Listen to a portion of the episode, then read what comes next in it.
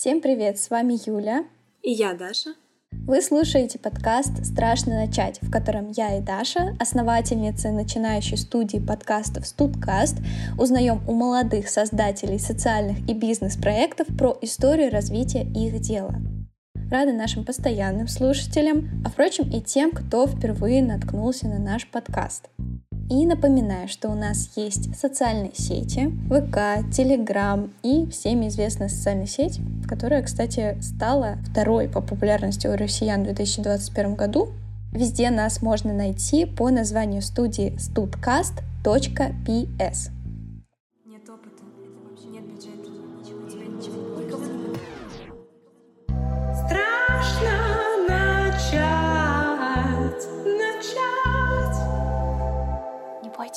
С нуля.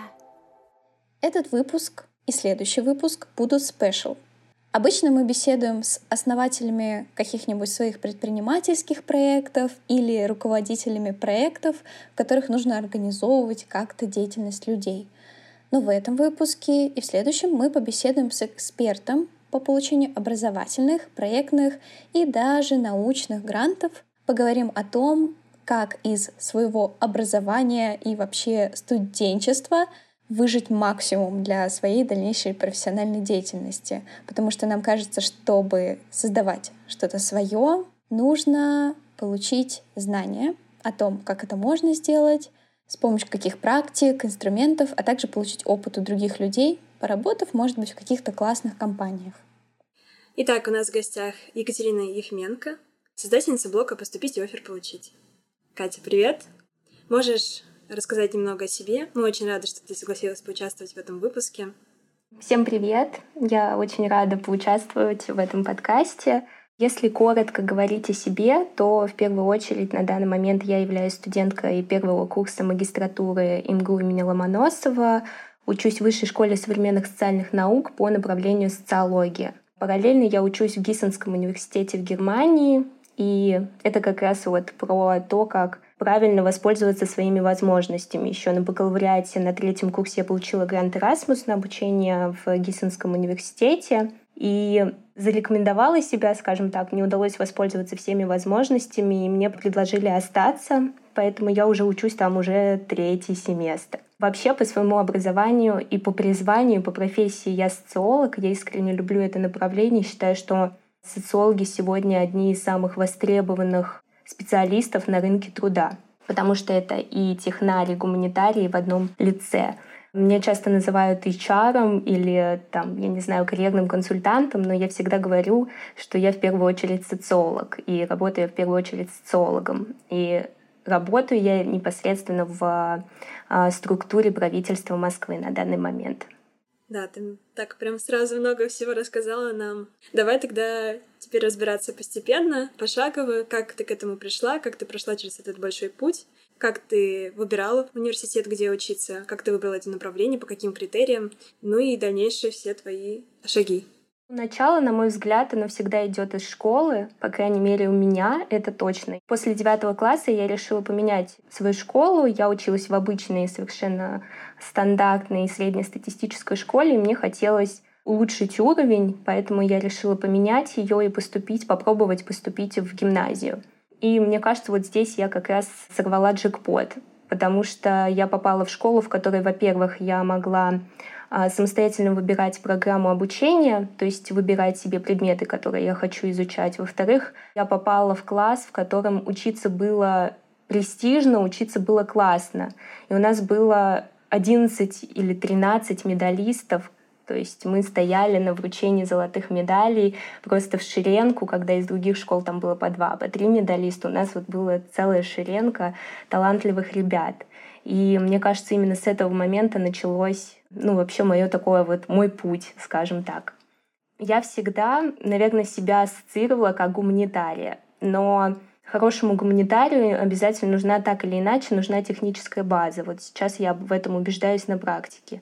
И поэтому в десятом и одиннадцатом классе я училась в физико-математическом классе и в гуманитарном. То есть я самостоятельно выбирала предметы. У меня, соответственно, было там девять часов математики в неделю и шесть часов обществознания. Мне нужно было выбрать направление на бакалавриат, которое бы соединяло в себе техническое знание, да, и гуманитарное. Ну, это такой классический выбор, мне кажется, это экономика. Поэтому в десятом классе я решила, что я буду поступать на экономику. Но я сделала две ошибки основные, которые потом больше никогда не делала. Первое — это я выбрала только экономику, то есть я выбрала только одно направление. Я себя не подстраховала, я не рассмотрела другие варианты. Всегда нужно себя подстраховывать и выбирать несколько направлений, и смотреть даже в ту сторону, которая кажется вам вначале, ну вот точно не про вас. И соцфак я, в принципе, не рассматривала. И это была большая ошибка. И второе, я выбрала университет, один-единственный, куда я точно хочу поступить. И это будет неожиданно, это был РАНХиГС. Вот. Я определилась с этим, я была уверена в своем выборе, и я успешно сдала ЕГЭ. По баллам я проходила на экономику в РАНХиГС. Но когда я проходила вот эту вот...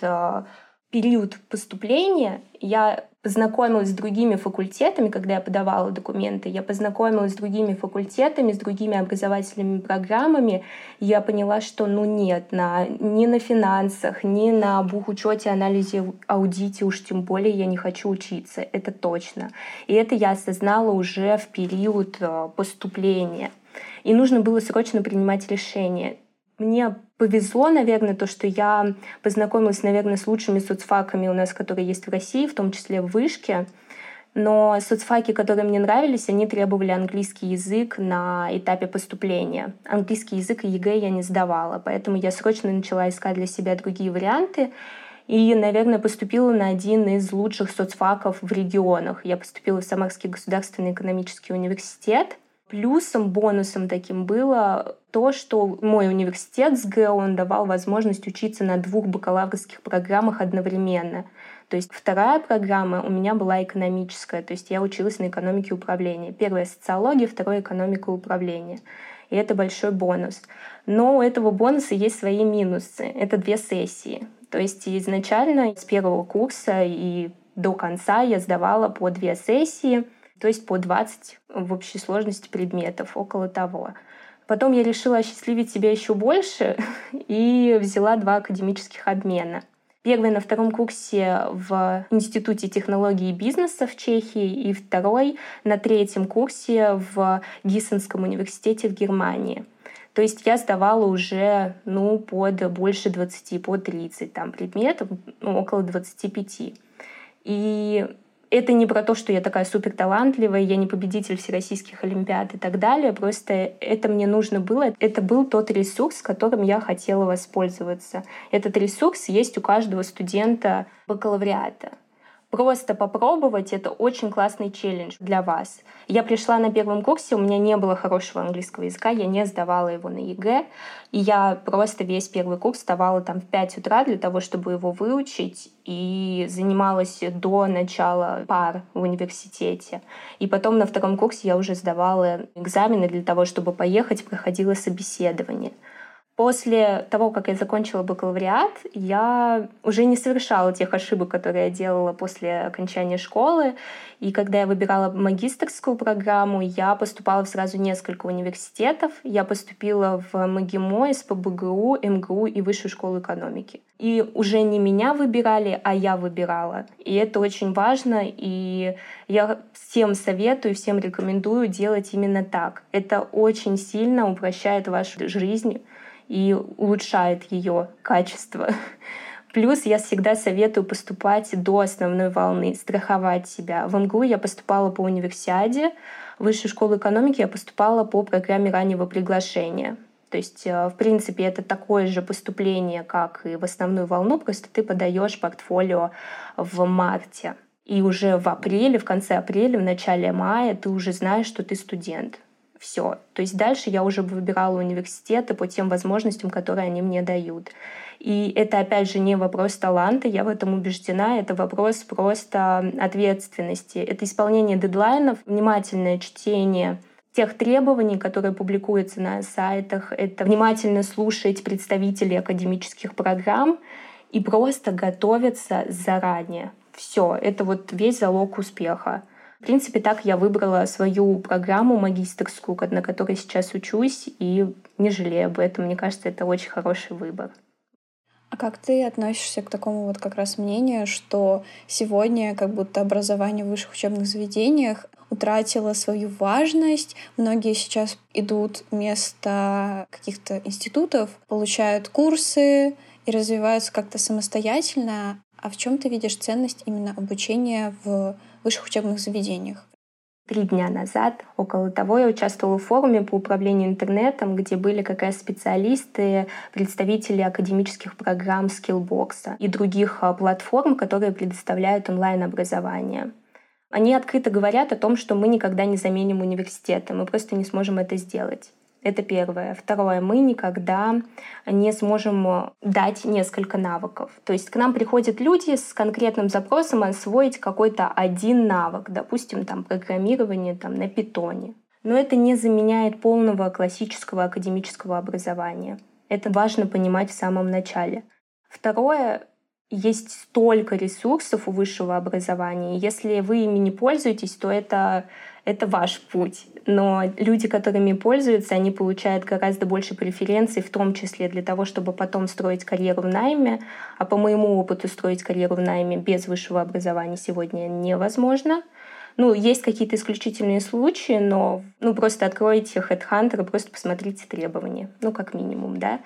А второе, если мы говорим про открытие своего бизнеса, вот мне... Есть очень классные примеры. В свое время я училась в школе Всероссийского центра изучения общественного мнения в ЦИОМА, где были топовые спикеры, в том числе Андрей Прохорович. Его называют там, главным китаистом в России. Это человек, который вот с самого нуля приехал в Китай на протяжении десяти лет, с нуля учил китайский язык и с нуля строил свой бизнес. И вот этот человек, у которого ну, супер крутой бизнес, у которого много денег, у которого все классно, просто стоит и говорит о том, что «Блин, а вот я не воспользовался теми возможностями, которые у меня были в университете. И если бы я ими воспользовался, мой путь, такой длинный путь, сократился бы гораздо, и я бы гораздо быстрее добился бы каких-то вещей. Вот сейчас я это осознаю». Ну, потому что можно было выучить проще там, язык в рамках университета, если поставить себе такую цель. Ну, потому что можно было уехать в Китай проще, да, использую бэкграунд университетский. И университет — это еще и сообщество. То есть даже если вы видите своих одногруппников, и вам кажется, то, что ну, это не те люди, с которыми я буду строить свой бизнес, пожалуйста, есть внешние возможности, форумная компания, да, конкурсы, где вы приходите, вы встречаете людей-единомышленников, с которыми вот, пожалуйста, строить вместе бизнес, кооперироваться и идти дальше. Университет дает возможность посмотреть шире на то, что сейчас есть. Не просто открыть магазин цветов там, или студию маникюра, а посмотреть, какие вообще есть технологические стартапы, какие есть технологические решения. Заглянуть в университете в кейс-клубы своего университета либо другого университета. Вам будет это сделать гораздо проще, имея статус студента, а не просто быть человеком с улицы. По моему опыту, люди, которые имеют студенческий бэкграунд, они и в работе, и в карьере, и в найме, неважно, либо в своем деле добиваются успехов и набивают шишки меньше, чем вот люди, которые просто прыгают в бездну с нуля. Но если хочется, почему нет? Есть такие люди, есть просто уникумы, которые могут в пятнадцать лет сделать что-то вау. Если это вы, идите, дерзайте, делайте, но... В какой-то момент подумайте, а если я пойду в университет, может быть, мне будет проще это сделать? Допустим, сегодня для студентов эм гэ у есть возможность получить там, до двадцати миллионов на свой технологический стартап. Ну классно, чем искать самим эти деньги где-то. Это просто сложнее сделать. Здесь есть поддержка. Но никто не будет приходить и говорить, возьми, пожалуйста, эти деньги, возьми у меня, пожалуйста, эти деньги. Никто так не будет делать. Нужно самим искать, нужно самим стучаться, нужно самим просить. Страшно начать, начать. Я думаю, мы можем перейти к образовательным возможностям в России, хотя мы уже обсудили какие-то. Давайте углубимся туда побольше. Где искать гранты? Вот какие есть пути, скажем так? Здесь есть, в принципе, развилка в два направления. Первое — это гранты, которые мы можем взять на какое-то дело, на свою идею. Второе — это гранты, которые мы хотим взять на себя. То есть потратить на развитие себя, на улучшение каких-то своих жилищных условий, либо на улучшение своего образования и так далее. Первое — гранты на свое дело. Есть всероссийская форумная кампания, которая делается, организуется Федеральное агентство по делам молодежи, сокращенно Росмолодежь. Я очень люблю эти форумы. Это идеальная возможность. Ты приезжаешь на любой форум, у тебя есть возможность получить грант до полтора миллиона рублей на свою идею. Да, ты не сможешь открыть на эти деньги маникюрный салон, допустим, но ты можешь получить эти деньги для того, чтобы, не знаю, организовать какую-то творческую мастерскую по дизайну ногтей там, для детей, что-то такое. То есть покреативить, нужно немножко покреативить. Эти гранты, они дают возможность улучшить какие-то социальные вещи, улучшить какие-то технологические вещи, в том числе и в регионах. До полтора миллиона рублей — это идеальная возможность. У меня очень много друзей, которые в том числе использовали эту возможность потом для построения своего бизнеса. Потому что, например, на эти деньги можно закупить оборудование, и когда время исполнения обязанностей по гранту заканчивается, это оборудование остается тебе. Это суперинвестиция. В том числе я и сама брала грант в команде, но у нас была такая инициатива больше студенческая. То есть мы делали лабораторию в университете по социальному проектированию. То есть, в принципе, если у вас есть какие-то проблемы внутри вуза, вы их видите, вы можете их решить за счет этого гранта. Почему это классно? Даже если вы не хотите ничего улучшать в своем вузе, да, такое тоже может быть. Это идеальная строчка потом в резюме. Идеальная совершенно, потому что работодателю это говорит о том, что ты сегодня уже с опытом, что ты уже смог, во-первых, эти деньги получить, во-вторых, реализовать. Потому что там подписывается договор, это тоже есть обязательства, очень строгие. Это все равно... ну, соблюдение какого-то режима и порядка, да, то есть для работодателя это идеальный просто вариант, это нужно прописывать в резюме, в том числе это ваш бэкграунд очень хороший. Гранты также можно получить в рамках инкубаторов, да, бизнес-инкубаторы, акселераторы, но там немножко другая история, потому что ты выходишь, ты проходишь какой-то путь, вот, допустим, там в рамках инкубатора ты полгода развиваешь свою идею, и потом выходишь на защиту перед инвесторами. Тоже можешь получить деньги. Такие возможности есть. Есть отдельные форумы, которые они идут вот просто особняком. Это, допустим, Таврида в Крыму. Это форум, который для развития вообще всех творческих направлений. Да. С две тысячи двадцать третьего года там откроется университет креативных индустрий, и он станет круглогодичным. Идеальная возможность. Там заявки э, открываются постепенно, то есть вы сможете подать даже в июне. Нужно просто выбирать э, по заездам, по школе, которая вам подходит. И я советую всем, кто, казалось бы, не поет, не танцует, все равно подаваться, потому что я участвовала в школе, допустим, цифровизации искусства. Вместе с командой Пушкинского музея мы занимались оцифровкой арт-кластера, мы занимались созданием ви ар-экскурсий по кластеру, мы занимались созданием аудиогидов для Easy Travel, мы занимались съемкой скоптеров. У меня есть реальные примеры ребят, которые не, мог, не умели, допустим, снимать на коптере, не умели, не, не знали о том, что такое ви ар, да, и так далее. Приехали, обучились этому, потому что все тренажеры, вся техника, она абсолютно бесплатно предоставляется, и потом ушли с этим, ну, хобби превратили в профессию. Это круто. Я хотела бы вот еще второе направление рассмотреть — гранты на себя, да. Это тоже очень важно, потому что у нас, может быть, просто нет какой-то идеи стартапа, нет какой-то идеи что-то изменить. Но я классный, у меня, я развиваюсь в науке, я развиваюсь в творчестве, и я хочу, чтобы у меня были деньги для того, чтобы продолжать это делать. Есть какие-то программы, которые у всех на слуху. Допустим, это фонд Владимира Потанина, который предоставляет стипендии для студентов магистратуры. Вот я в этом году стала стипендиатом. Там выплачивается стипендия двадцать пять тысяч в месяц на протяжении всего твоего обучения в магистратуре. Это два года. Это хорошая поддержка, плюс это помощь, ты, получается, встроен вот в эту структуру фонда. У тебя есть сообщество, которому ты принадлежишь, ты можешь пользоваться ресурсами фонда. Такие есть возможности во всех специальностях. Больше всего, конечно, сегодня поддерживается в России ай ти, больше всего поддерживаются технари. С этим просто нужно смириться. Такой запрос рынка труда сегодня, такой запрос вот внешних обстоятельств. Но у гуманитариев есть тоже свои возможности, просто конкуренция будет больше, возможностей меньше, но ими тоже нужно пользоваться. Допустим, для студентов-социологов есть стипендия компании «Медиаскоп» как вариант. Нужно просто уметь анализировать информацию, искать эти возможности. Какие есть еще, да, возможности взять деньги на себя? Есть платформа «Россия – страна возможностей», сокращенно эр эс вэ, которая занимается организацией профессиональных конкурсов. Это конкурсы «Лидеры России», это конкурс «Мастера гостеприимства». Это профессиональные конкурсы, которые проходят весь год. Ты просто заходишь на сайт, и ты их мониторишь постоянно.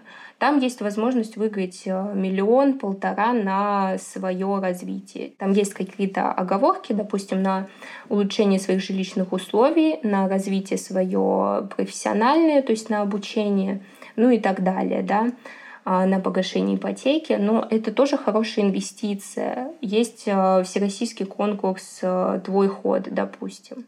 Ну вот сейчас многие послушают и скажут, ну там же нужно победить, победить сложно. Да, победить очень сложно.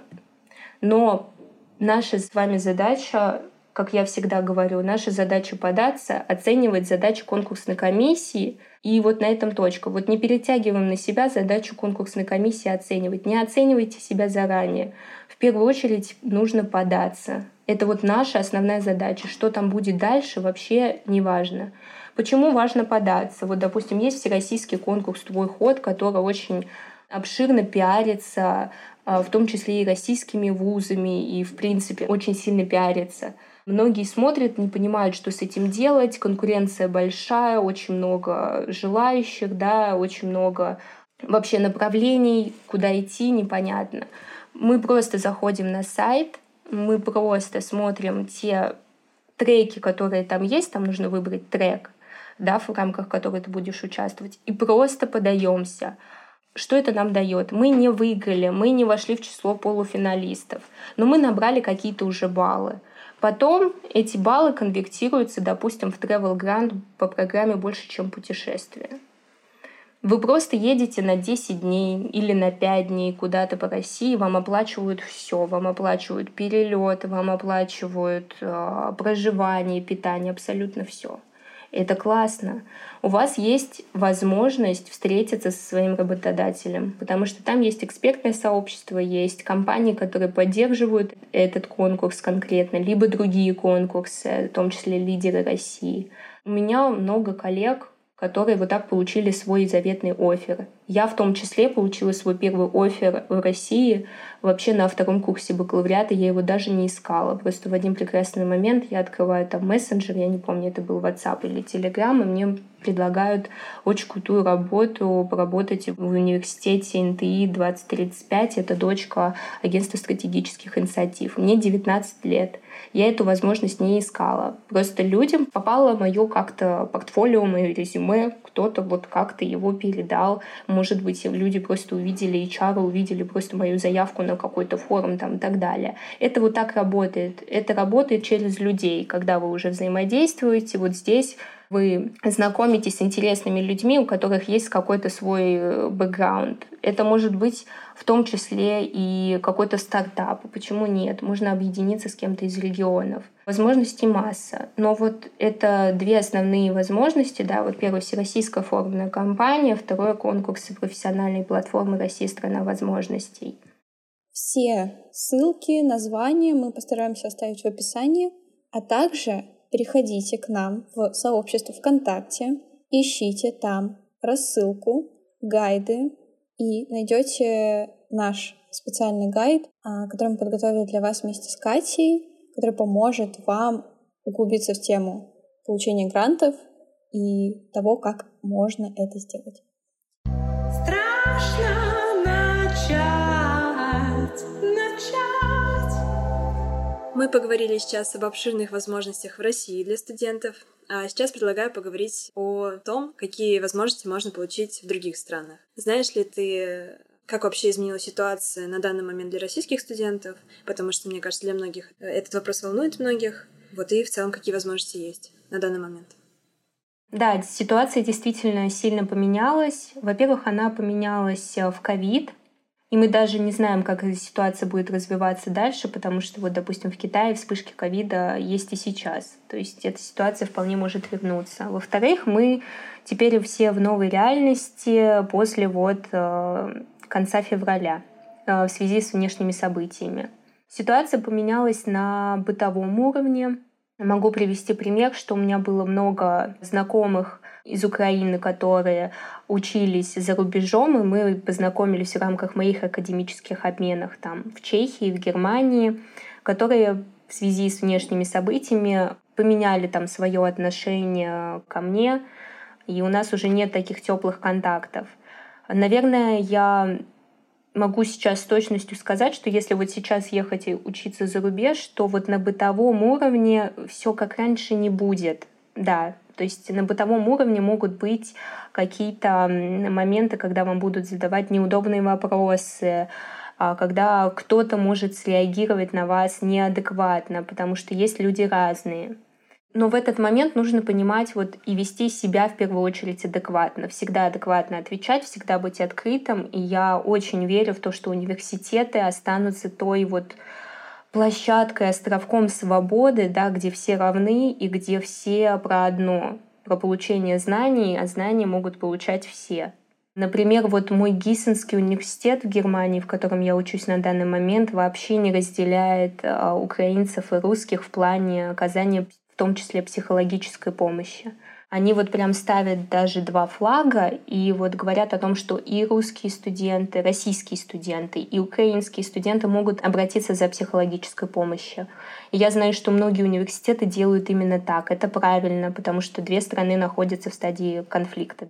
Это вот стоит понимать. Я думаю, что в рамках университетов, да, все-таки здравый смысл присутствует. И в той же Германии, и во Франции, и в Чехии все-таки будут рады видеть российских студентов, талантливых российских студентов. Я в это очень верю, потому что университеты — это все-таки то место, да, где здравый смысл превалирует.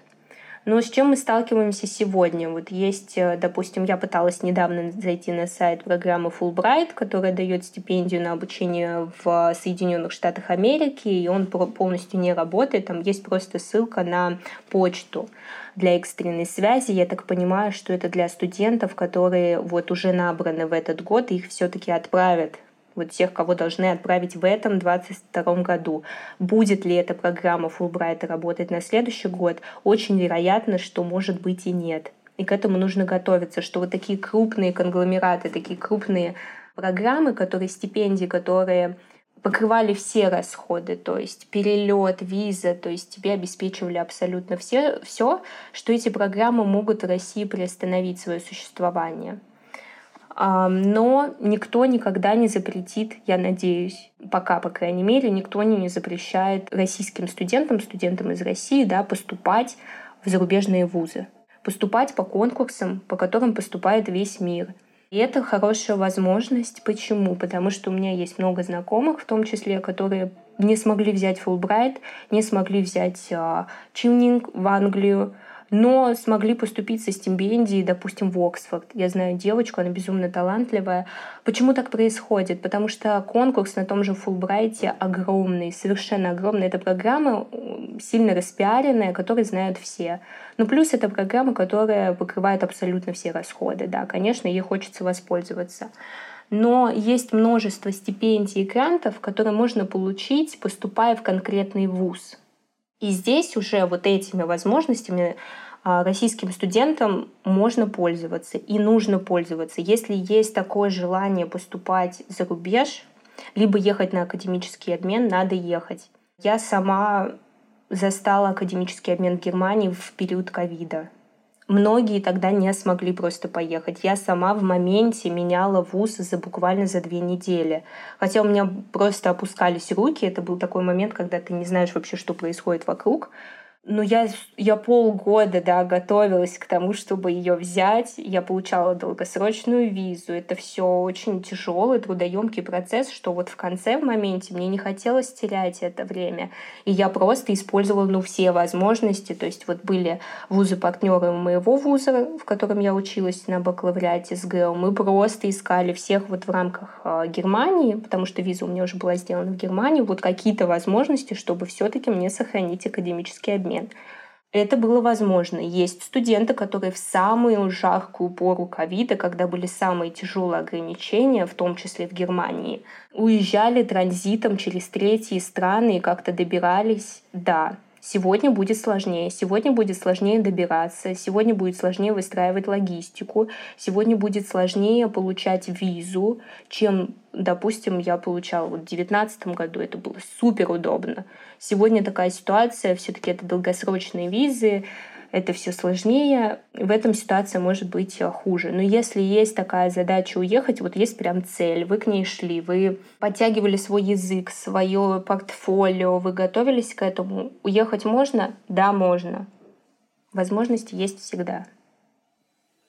А можешь рассказать поподробнее про академический обмен? Что это такое? Потому что я сама как раз ездила учиться по обмену в Нидерланды, тоже во время пандемии. Но мне интересно, насколько... Потому что я слышала, что есть академическая мобильность, по-моему, это когда ты сам ищешь университет и договариваешься как раз-таки, чтобы поехать туда по обмену. А есть университеты, которые сотрудничают как раз-таки с твоим вузом. А академический обмен — это как раз-таки вот это или это что-то еще? И я знаю, что есть какие-то профессиональные тоже конференции, в которых можно участвовать в других вузах. Можешь вот рассказать поподробнее про что конкретно существует и чем оно отличается? Первое, самое простое, что мы можем сделать, когда мы учимся в российском вузе, да, это просто прийти в международный отдел своего вуза и просто узнать, а какие есть возможности сегодня, какие есть вузы-партнеры, с кем можно, вот с кем есть вот программы сотрудничества, да, обмена студентами. Это самое простое, что можно сделать. В крупных университетах, вот, допустим, Вышка, эм гэ у, вот эти программы подачи заявок на академический обмен с вузами-партнерами от университета, они проходят централизованно, они проходят целые вот кампании, да, со всеми дедлайнами, там есть несколько волн подачи. Но это крупные вузы, есть вузы меньше, есть вузы в регионах, в котором ребята даже не знают о том, что есть такая возможность, потому что там есть международный отдел, но он не объявляет вот эти колы, да, вот, вот эти дедлайны на подачу заявки. Идем сами ножками в этот международный отдел и узнаем все. Плюс, конечно, всех интересует стипендиальная программа, учитывая внешние обстоятельства, учитывая непонятный курс, да, хочется получить финансовую помощь и финансовую поддержку, потому что самим это сделать тяжело. Есть гранты Эрасмус. Эрасмус — это, наверное, самая такая распиаренная тоже, да, известная программа, вот, которая поддерживает эти академические обмены. Стипендий мало, да, стипендии выделяются на вузы, на какие-то конкретные вузы. Часто также сталкиваюсь с ситуацией, что и в крупных вузах в том числе как бы история с этими стипендиями, она может умалчиваться, да, то есть непонятно, сколько там конкретно есть стипендий в этот вуз. Опять же, мы идем и выпытываем эту информацию сами и спрашиваем напрямую, потому что это нужно именно нам, а не кому-то другому. Мало кто знает о том, что стипендию Erasmus можно взять вне рамках вуза.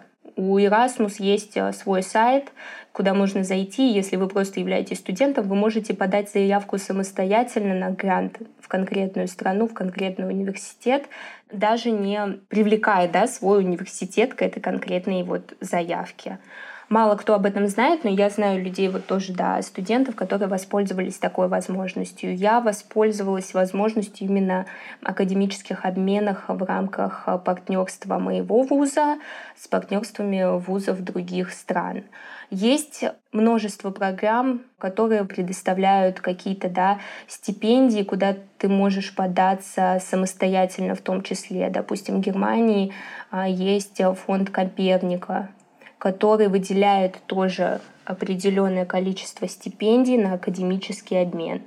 Если есть такое желание учиться в Германии, можно этой возможностью воспользоваться. Более того, там есть интересные возможности в плане поехать на полгода и поработать, допустим, журналистом или попробовать себя вот в плане стажировки в Бундеслиге, допустим.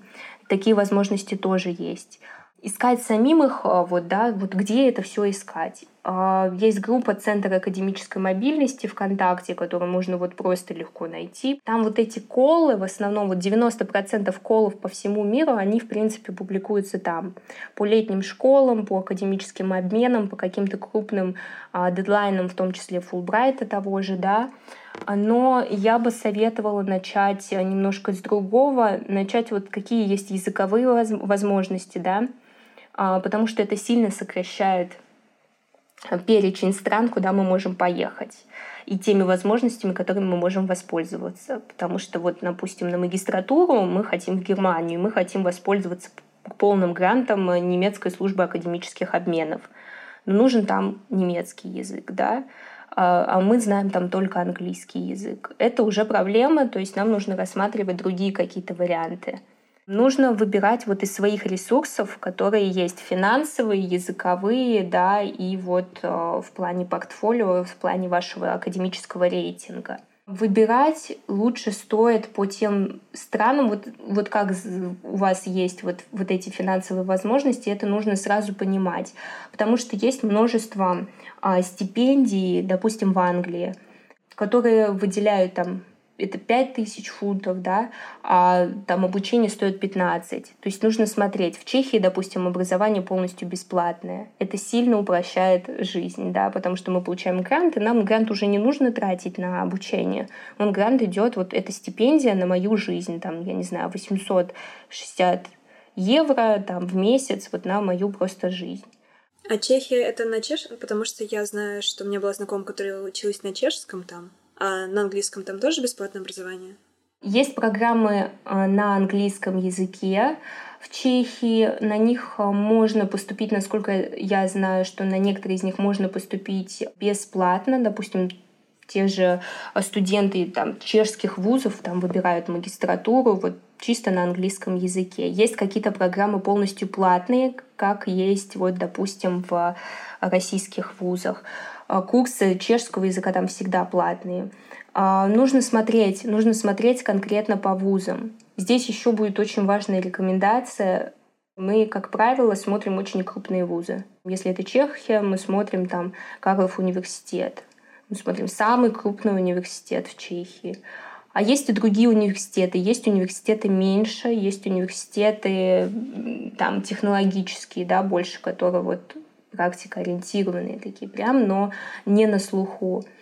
Это тоже классная возможность, потому что я училась в Институте технологий и бизнеса. Это не прям крупный топовый университет Чехии, но это престижный университет, в рамках которого можно было воспользоваться в том числе грантами, в рамках которого можно было работать в исследовательских лабораториях, которые есть в самом вузе, и это супер классная стартовая площадка, даже если вы хотите строить карьеру в Европе и не хотите потом возвращаться в Россию.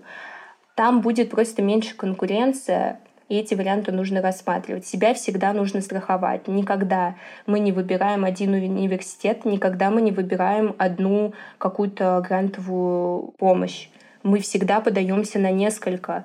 У меня нет еще ни одного примера, когда кто-то очень горел одним университетом и поступил туда. Вот, допустим, я приводила пример с девушкой, она очень горела получить стипендию Фулбрайт. У нее не получилось, но она взяла стипендию в Оксфорд. Вау, вообще, вау, полностью полное покрытие. Хотя после Фулбрайт у нее тоже она не взяла, и у нее было такое огорчение, конечно, это потому что это много сил, ты тратишь много энергии, но мы опять же понимаем, что если это крупный университет, если это крупная программа, то конкуренция будет большая. Рассмотреть нужно и университеты более такие мобильные, более э, меньше по размеру, да, там будет меньше факультетов, но они не будут хуже, они просто меньше. Если Карлов университет в Чехии, он включает в себя весь, да, перечень факультетов там, от медицины и до гуманитарных, то есть университеты, в которых там будет пять факультетов, он узконаправленный, но он будет топовым, и в него также можно получить стипендию, это будет сделать проще. А если тогда будем вот так вот разделять, ты сказала про Erasmus, Но это я больше понимаю, что для тех, кто учится в университете и хочет поехать по обмену. А какие есть стипендии и гранты для тех, кто хочет поехать учиться, ну, на бакалавриат или магистратуру полностью туда, без обмена? Зависит от страны. Всегда это было так. Вот Штаты — это Фулбрайт, Англия — это Чивнинг, в Германии — это немецкая служба академических обменов. То есть это всегда зависело от страны. Вот есть крупные стипендии, да, на которые вот подаются все, да, самые известные. Если это Европа, у Эрасмус есть программы магистратуры двух дипломов и даже трех дипломов, которые распространяются на всю Европу, на которые можно было податься и получить обучение, и получить даже два, а то и три диплома, то есть там за два года. Это супер-вау, классная возможность. Опять же, мы не знаем, будет ли она работать вот дальше, да, в связи с последними событиями. Но всегда будет возможность фондов, вот как я привела пример с фондом Коперника, да, в Германии, всегда будут стипендии в отдельных вузах, на которых объявляются конкурс для студентов со всего мира. Там нету ограничений по национальности, и я надеюсь, что их никогда не будет. Я не могу себе представить такую ситуацию, что там будет оговорка какая-то, что, допустим, студенты России не могут подаваться. Я надеюсь, что такого не, мы не увидим никогда. Они действительно объявляются для всех студентов со всего мира. И вот здесь просто нужно выбрать, сначала оценить трезво свои возможности языковые, финансовые и своего портфолио. Потом выбрать перечень вот этих стран, лучше выбрать несколько, да, отмониторить вузы. Сначала вы выходите в топовые вузы, да, вот смотрите топовые вузы, потом более мелкие. Всегда мониторите группы по типу Центра академической мобильности. И вот так вот, вот постоянно мониторить. Лучше всего взять какие-то вузы, которые вам действительно нравятся. Вы читаете описание факультета, вы читаете описание преподавателей, которые там преподают, да, вам очень нравится страна, вот этот регион проживания, и вы их мониторите. Как правило, во всех из них есть возможность финансовой поддержки. Допустим, в том же Гиссенском университете вот начался ковид, всем студентам, абсолютно всем студентам выплачивалась финансовая поддержка просто потому, что наступил ковид, тяжелая ситуация. Вот Гиссенский университет выплатил всем своим студентам эту материальную поддержку. У них есть материальная поддержка вот, вот такая стипендиальная, которая дается на семестр, которая дается на год. Порой, когда мы читаем заявку, да, вот требования на грант, когда мы читаем требования на сайте вуза, если мы подаемся самостоятельно и не отдаем это на аутсорс, да, какой-то компании, которая помогает поступать, если мы вот сами это делаем, бывает, что сложно разобраться, непонятно. Всегда есть контакты для связи, и мы никогда не боимся писать, задавать все вопросы. Как правило, вам отвечают, и отвечают очень охотно. Я, допустим, очень легко получала ту же долгосрочную визу в Германию, хотя я знаю, что многие вот сталкиваются с проблемой, я ее получила вообще за один день. Когда я потом разговаривала с человеком, который вот помогает, да, получать эти долгосрочные визы, он мне не поверил в то, что я смогла получить там за один день эту визу, потому что это невозможно. Я просто часто писала им на почту и узнавала абсолютно все. И, и мне очень охотно отвечали. Не боимся спрашивать, не боимся задавать вопросы. И всегда, еще очень важный совет, всегда спрашивайте, связывайтесь со студентами, которые там уже учатся. Скорее всего, там будет какой-то российский студент, и вы можете его просто найти, там, я не знаю, ВКонтакте, просто указав там, да, место обучения. Либо через своих знакомых, либо как-то через сайт вуза, потому что есть программа БАДИ, да, тех ребят, которые помогают студентам, которые приезжают по обмену. Вот задавать вопросы — это вот тот навык, которому нужно нам всем научиться. Обычно российские студенты, они всегда очень стесняются, они боятся задавать вопросы, кого-то тревожить, но есть люди, которые вот, у которых эта работа — помогать. И мы не боимся, и мы задаем много вопросов, мы уточняем все, потому что сегодня сложно, сегодня непонятно. Сегодня вот на сайте написано одно, а завтра вот сайт схлопнулся, и для русских студентов он вообще не работает. То есть на территории России он, допустим, не работает. Такое тоже может быть, да? Сегодня все вообще может быть. Поэтому мы вот в постоянном контакте и постоянно спрашиваем. и узнаем обязательно у студентов, которые там уже учатся, как обстоят дела. Это, кстати, не только совет для тех, кто уезжает по обмену, да, хочет уехать. Это для тех, кто выбирает себе магистратуру в России. Это для тех, кто выбирает себе аспирантуру, потому что вузы топовые, они сегодня классно пиарят себя, они классно пиарят свои академические программы, а потом по факту может быть совершенно другое, что бренд вуза, он обманчив, и на самом деле вот конкретно этот факультет и конкретно эта образовательная программа в этом университете слабая. И вот чтобы нам не попасться в эту ловушку, да, вот этого бренда вузовского, нужно узнавать, как ситуация обстоит на самом деле внутри вуза через студентов, которые там учатся. И лучше всего у нескольких, потому что это все-таки индивидуальный опыт.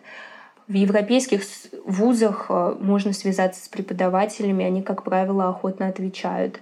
Узнать про конкретную программу, узнать, сможете ли вы писать под научным руководством этого конкретного человека свою потом магистерскую диссертацию там. Узнать все, вот связываться с преподавателями, это важно тоже делать, потому что мы едем там не только, да, для того, чтобы просто поучиться и получить опыт, а для того, чтобы какие-то возможности с этого заиметь себе для построения своей карьеры в будущем, либо для построения какой-то научно-исследовательской своей деятельности. Я хотела сказать слушателям то, что мы сделали за вас первый шаг. Мы не постеснялись, спросили у Кати про то, как начать, как узнавать. И Катя вам только что все это рассказала. А с вами следующий шаг уже узнавать дальше, подробнее. Потому что, мне кажется, то, что ты сейчас говоришь, это то, что я узнавала как раз на протяжении всех лет обучения. То есть я сейчас на четвертом курсе, да? А для кого-то это может быть очень хорошей возможностью там на первых курсах узнать вот это вот все сейчас и сразу. И дальше уже как раз-таки идти глубже. Да, это безумно ценные знания, и мне сейчас хочется отмотать время, вернуться на первый курс. Но так как это нельзя сделать, я буду и, наверное, может быть, даже советую тем, кто сейчас так же задумался, как и я, просто искать возможности, которые у нас есть сейчас, и способности, которые у нас есть сейчас, и их применять и двигаться дальше, не оборачиваясь на то, вернуться и переиграть все. Страшно!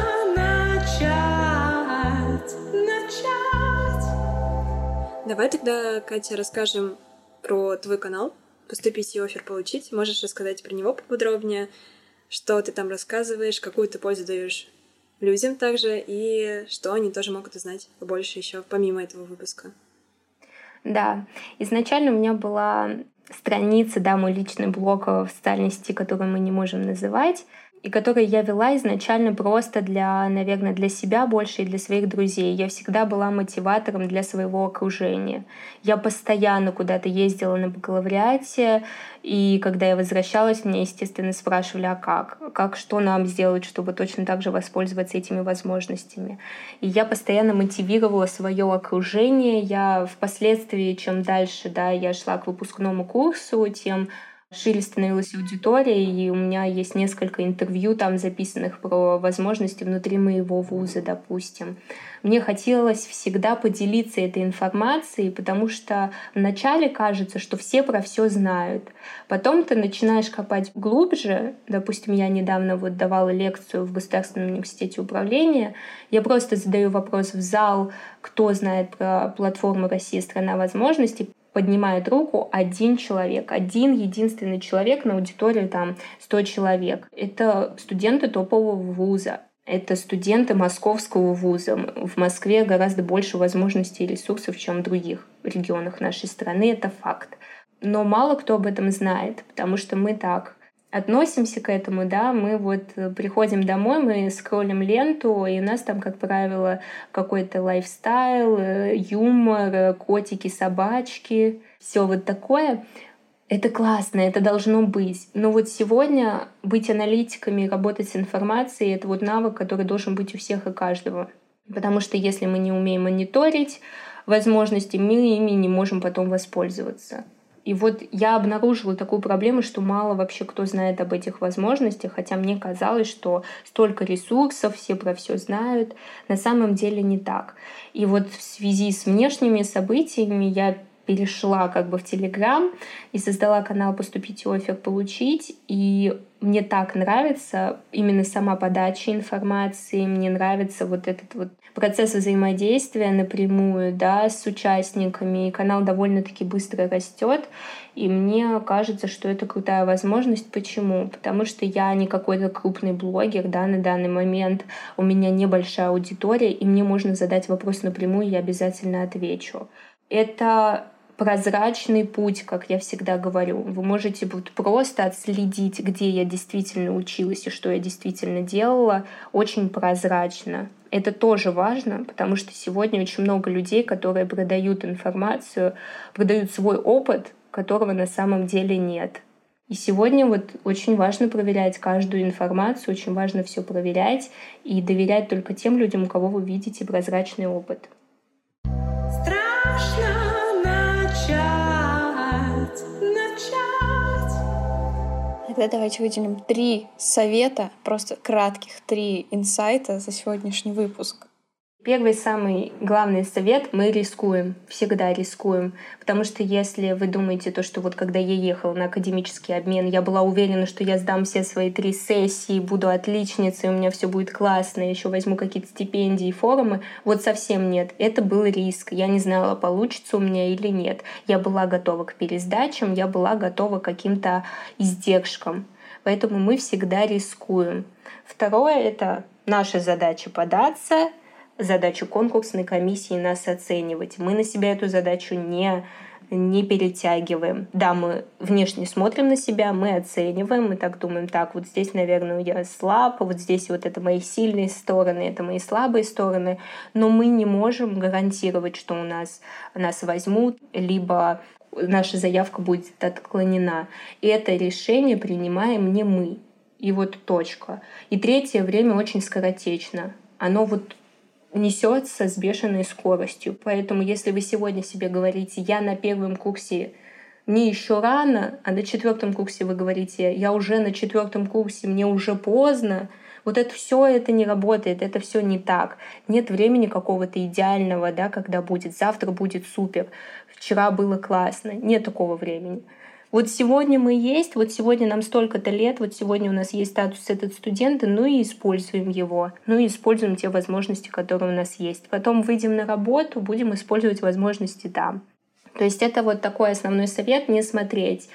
У меня однажды вот на лекции как раз в ГУ подошел парень и сказал о том, что вот он тоже учится на социологии, его очень вдохновило моё, моё выступление, он подходит ко мне так робко и говорит: вот мне уже двадцать три года, вот мне уже двадцать три года, а мне вот двадцать два, я прихожу в университет и рассказываю о всех возможностях. Он говорит об этом, как будто бы все, крест, мне двадцать три года, жизнь закончилась, я уже опоздал.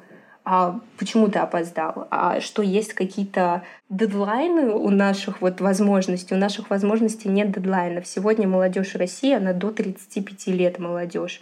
В тридцать лет можно приехать на форум, взять грант в полтора миллиона и реализовывать какие-то образовательные инициативы в России. И не будет поздно, а в двадцать не будет рано. Вот если ты в двадцать три уже узнал эту информацию, вау, круто, потому что кто-то сидит, ему тридцать, и он еще не знает об этих всех возможностях. Страшно начать, начать. Катя, спасибо тебе большое. Просто невероятно ценная информация. Мы надеемся, что и нашим слушателям было очень интересно. Вы зарядились просто невероятным количеством инсайтов и энергии. И теперь будете знать, что и как, где можно применить, и как выжить максимум из своей учебы, образования и вообще жизни. Ищите гайд, специально подготовленный нам вместе с Катей, в рассылках нашей группы ВКонтакте. Напоминаю про наши социальные сети: студкаст точка пи эс, Телеграм, ВКонтакте и самая известная сеть на свете просто. Также подписывайтесь на Катю, на ее телеграм-канал «Поступить и оффер получить». Все ссылки вы найдете в описании. И до скорых встреч! Всем до новых встреч и ждите следующего выпуска, в котором мы расскажем с Катей по поводу уже карьеры. Не бойся начинать с нуля. Без каких трех советов вот нельзя просто. Но у меня есть, ну, в принципе, совет для три. Чего? Для, для образования, для получения образования, ты имеешь в виду? Ну вот вообще все, что мы обсудили там про... про активную позицию, а, да, Катя, например, вообще просто например, по, по например, жизни. Э, да, да. Катя, дай три совета. Совет по жизни.